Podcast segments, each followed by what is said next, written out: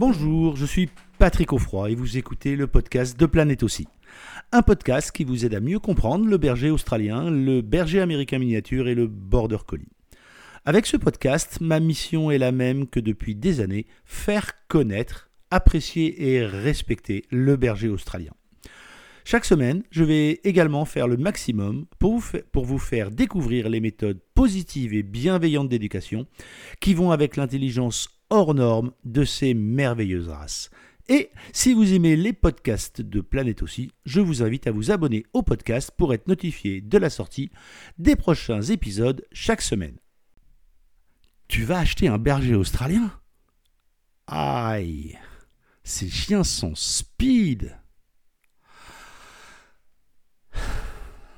Comment dire, c'est fou le nombre de fois où on peut entendre ça. Ils sont speed, ils sont hyper actifs, ils savent pas se poser. Au fur et à mesure du temps, l'image du chien hyper dynamique, pour ne pas utiliser un terme médical,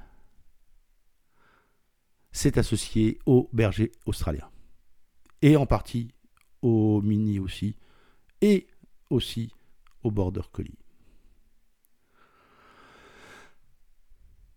Point numéro 1, qu'est-ce qui fait qu'on en est arrivé là dans la perception qu'ont les gens de chiens hyper? La réalité est que, effectivement, il y a plus de chiens hyper qu'il n'y en avait il y a 15 ans dans la race. On pourrait dire pareil des bergers australiens réactifs aux humains ou aux congénères, par exemple. Il faut dire aussi que la race, en 15 ans, a été multipliée par 20. Donc, déjà statistiquement, si l'ensemble de la population a augmenté, a été multiplié par 20, si proportionnellement on avait déjà un taux, peu importe le taux, euh, la valeur du taux au début, il y a 15 ans en arrière, aujourd'hui on aurait mathématiquement 20 fois plus de cas de chiens hyper. Ceci explique pourquoi on en voit plus, mais on voit aussi beaucoup plus de bergers australiens. Il faut donc remettre ça déjà dans, un contexte qui est que plus il y a de chiens, plus il y a de cas. Point numéro 2. Pourquoi est-ce qu'on a cette perception? C'est que beaucoup de propriétaires ont choisi cette race pour son look, pour son apparence, pour sa beauté. Et, moi qui suis propriétaire depuis 1997 de bergers australiens, c'est pas moi qui vais vous dire que ces chiens ne sont pas merveilleux, ne sont pas magnifiques, ils le sont. Ils sont magnifiques. J'ai un vieux chien de 9 ans, un mâle. quand je le vois ne serait-ce que trotter dans le parc, je suis admiratif. C'est merveilleux de voir un berger australien trotter comme ça tranquillement avec un mouvement ample, une facilité formidable. On a l'impression qu'il fait aucun effort quand il se déplace.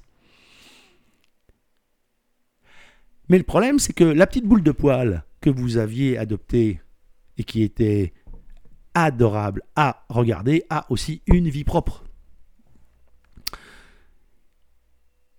Que le berger australien, dès qu'il arrive dans votre maison, il commence à vous manipuler. Dès qu'il arrive dans votre maison, il commence à grignoter des prérogatives supérieures à ce que vous lui accordez. On ne peut pas avoir l'intelligence du berger australien, du mini aussi ou du border et ne pas accepter les conséquences de cette intelligence, c'est-à-dire que le chien va tenter par tous les moyens d'augmenter ses prérogatives. J'ai envie de dire une expression que j'utilise assez souvent. Avec le berger australien, tout ce qui est à lui est à lui et tout ce qui est à vous est négociable. Pour le berger australien, tout ce qu'il n'a pas est négociable. Vous vous installez devant le journal télévisé, la femelle berger australien ou mini aussi est à vos pieds. vous ne savez pas comment, le journal télévisé se termine, elle est arrivée sur vos genoux. Elle aura tout doucement, tout doucement observé vos réactions et commencé à mettre une patte, et ensuite un peu plus de la patte, et ensuite la demi-patte euh, suivante. Et petit à petit, elle aura fait l'effort. Elle est capable de monter quasiment comme un serpent qui monterait sans que vous vous rendiez compte, sans aucun effort violent, pour que à la fin, elle soit sur vos genoux quasiment sans que vous vous en rendiez compte. Tout ce qui est à elle est à elle, tout ce qui est à vous est négociable. Si vous n'avez pas compris ça, alors vous allez créer un chien adulte qui aura appris pendant toute sa jeunesse, toute son enfance, que tout est négociable. Ainsi, si tout est négociable, ça veut dire que je peux monter dans les tours pour obtenir ce que je veux, je peux aboyer pour obtenir ce que je veux, je peux tourner en rond, gratter furieusement à la porte, etc. Je sais qu'à la fin, je vais obtenir ce que je veux. La plupart du temps, quand on a des chiens hyper, c'est que avant, on a eu des enfants gâtés.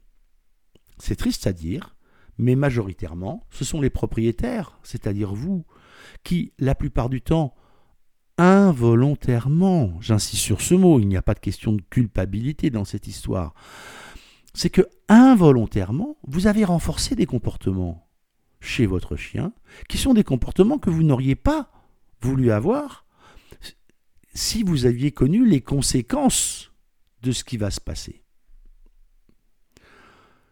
Il y a beaucoup d'exemples où dans la vie quotidienne, le berger australien pense que il peut obtenir quelque chose.